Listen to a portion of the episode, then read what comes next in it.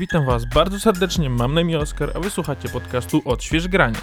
Omawiam tutaj gry z mojej przeszłości, opowiadam historie związane z produkcją danego tytułu oraz mówię o swoich przeżyciach związanych z ową grą. Życzę miłego słuchania i zapraszam.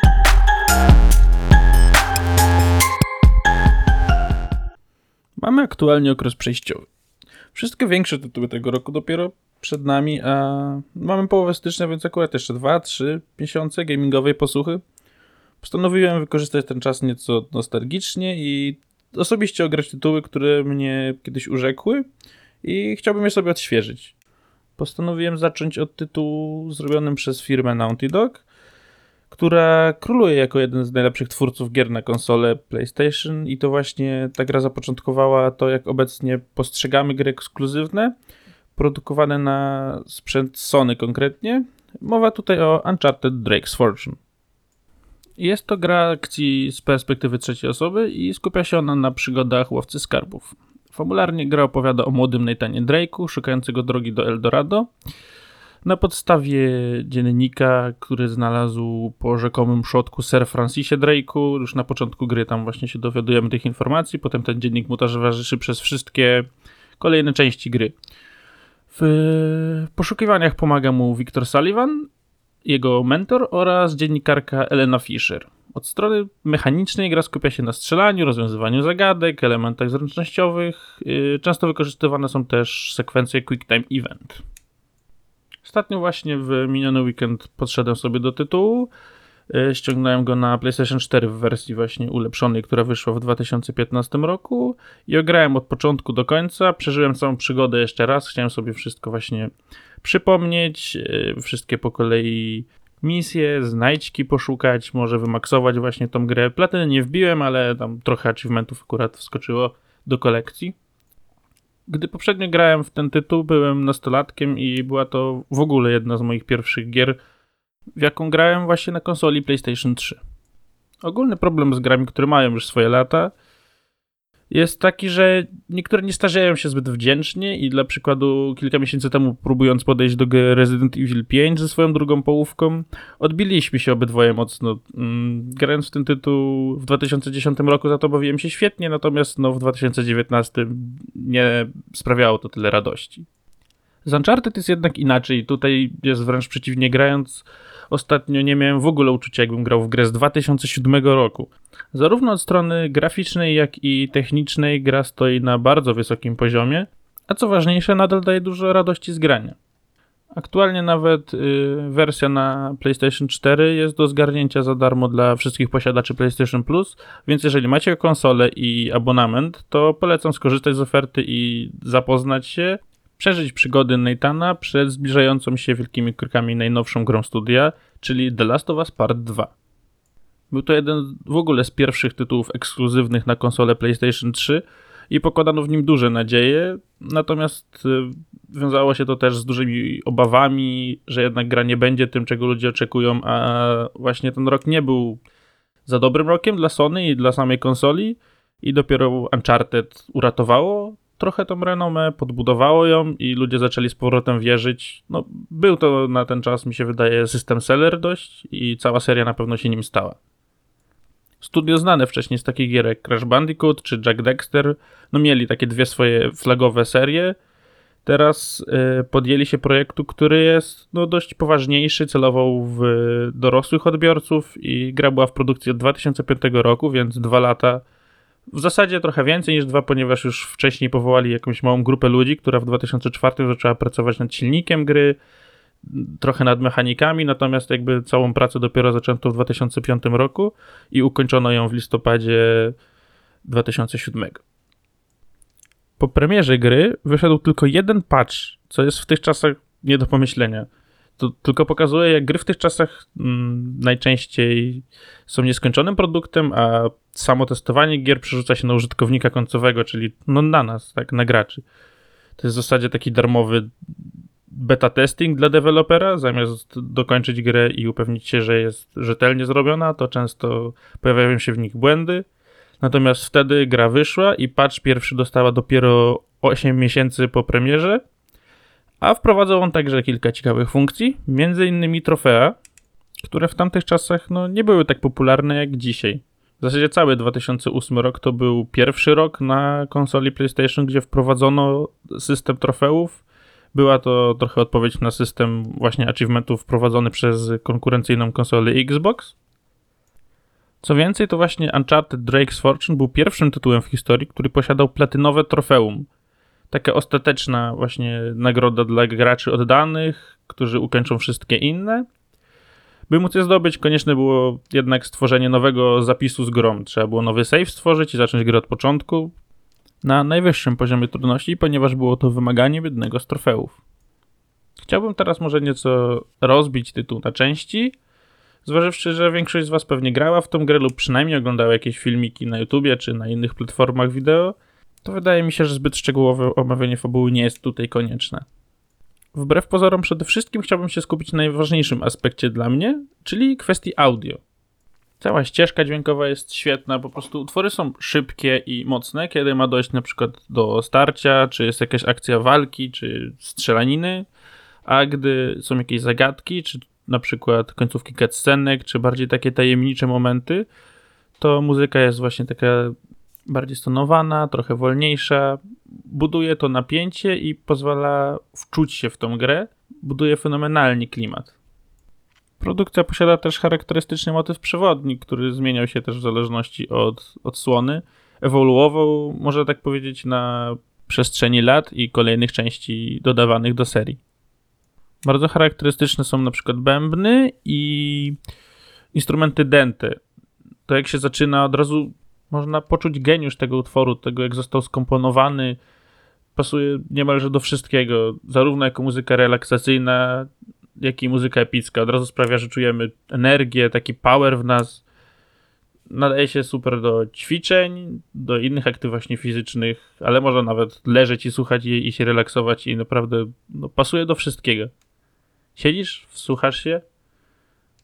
Chciałbym tutaj wam nawet kawałek puścić, ale za bardzo nie mogę, ponieważ no, nie mam praw, ale jeżeli sobie wpiszecie w Google Uncharted film, Uncharted motyw przewodni, coś takiego, to na pewno wam wyskoczy, od razu będziecie wiedzieć co chodzi. Są nawet kompilacje wszystkich czterech części bezpośrednio jedna za drugą i można sobie też porównać mm, różnice.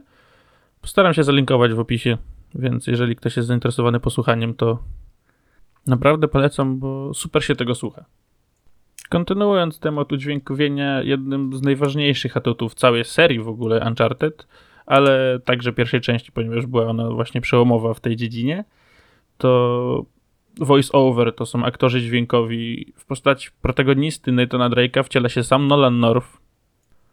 Głosu użyczył on już w grach od końcówki XX wieku, bodajże od 1999 Natomiast bez dwóch zdań jest to jedno z najbardziej rozpoznawalnych jego ról, w które się wcielił.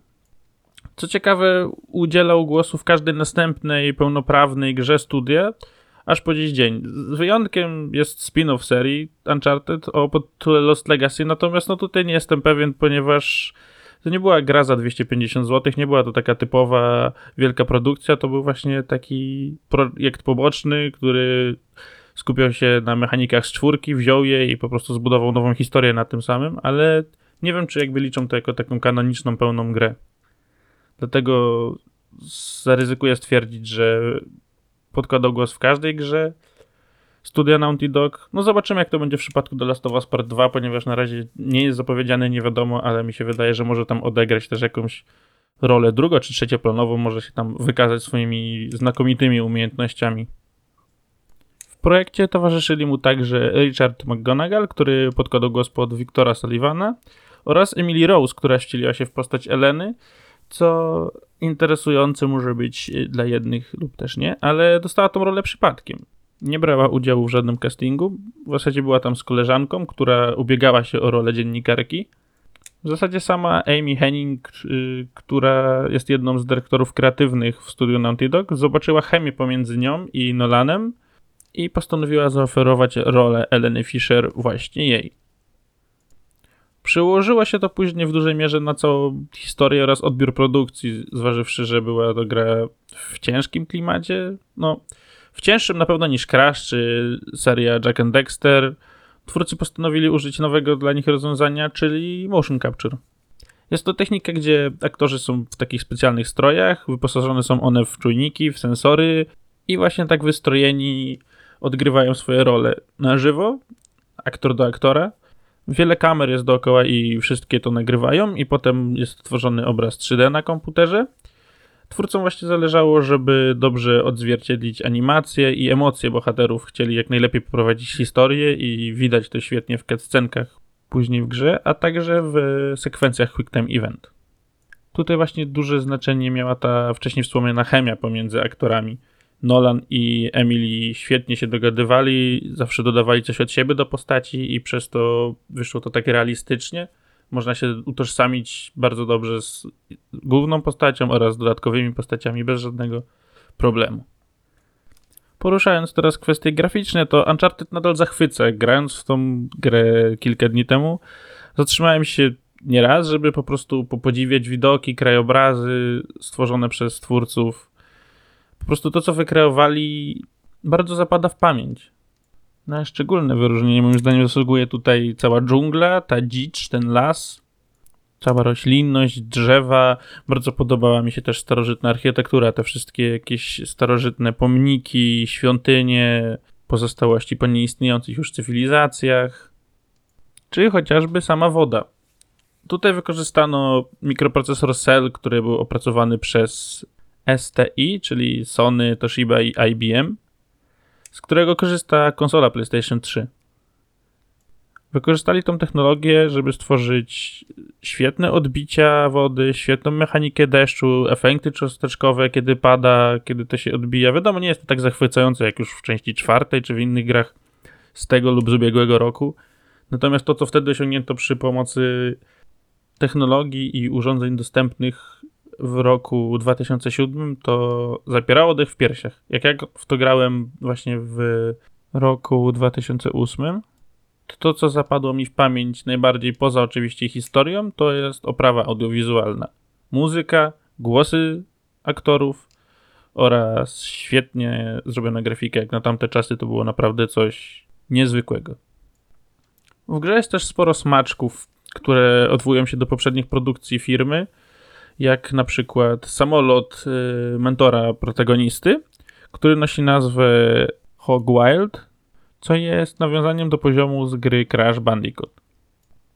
Także w pierwszej misji, którą rozgrywamy, dzieje się ona na statku, jej postaci są w strojach do nurkowania. To firma, która wyprodukowała te stroje, ma nazwę Ocel i jest to odniesienie do serii Jack and Dexter, a konkretnie rasy zwierzęcia, jaką jest tytułowy Dexter. Jest to mieszanka Otter and Weasel, czyli łasicy i wydry. Ogólnie Uncharted Drake's Fortune uznaje się jako taki wzór, to jak ma wyglądać porządny ekskluzyw na jakąś platformę, na przykład na PlayStation czy nawet na Xboxa. Zapoczątkowała ona trochę taki trend utrzymujący się po dziś dzień, że gry wydawane tylko na konsole Sony są niemalże zawsze na wysokim poziomie. Samo studio Naughty Dog mm, ustawiła ta gra na dość wysokiej pozycji, jeżeli chodzi o jakość w całym świecie gier. Nie tylko na konsole PlayStation 3 czy 4, ale w ogóle są to fenomeny światowe. Zawsze starałem się z kolejnym tytułem przekroczyć granice możliwości i graficznej, i klimatycznej. Potwierdzają to także liczne recenzje. Mm, pozwolę się tutaj posłużyć danymi z portalu Metacritic, gdzie średnia spośród fanów wynosi 8 na 10, a pośród recenzentów jest to 88 punktów na 100. Sama produkcja zgarnęła także wiele nagród, yy, chociażby od portalu IGN za najlepszy tytuł, yy, za najlepszą grę na konsolę PlayStation 3 w 2007 roku. Na sam koniec mam jeszcze taki kącik inspiracji, gdzie zaproponuję Wam podobne tematycznie seriale, filmy, książki, czy właśnie też gry. W zależności od tego, z czym jestem zaznajomiony, raczej staram się polecać rzeczy, które osobiście przyszedłem lub zagrałem, lub obejrzałem, lub przeczytałem. Usuwając może w pierwszej kolejności te oczywiste rzeczy, czyli no spójrzmy na filmy, to no cała seria filmów Indiana Jones z Harrisonem Fordem, wszystkie trzy części, tak trzy części, nie cztery. Dajcie mi wierzyć, że są trzy, nie ma czterech, są trzy, trzy pierwsze oczywiście, trzy części, tak? Są super. Jest także mniej znana seria, dość niskobudżetowa Bibliotekarz, są trzy części i tutaj w rolę główną wciela się Noah Weil oraz są także dwa filmy z cyklu Skarb Narodów z Nicolasem Cage'em. Wydaje mi się, że to wszystkie z takich bardziej popularnych tytułów. Większość osób je widziała, bo są one często emitowane w telewizji, ale jeżeli ktoś na przykład ma niedosyt filmowy takiego treasure huntingu, to polecam obejrzeć sobie trzy filmy Indiana Jonesa, są też trzy filmy Bibliotekarz i dwa filmy z serii Skarb Narodów.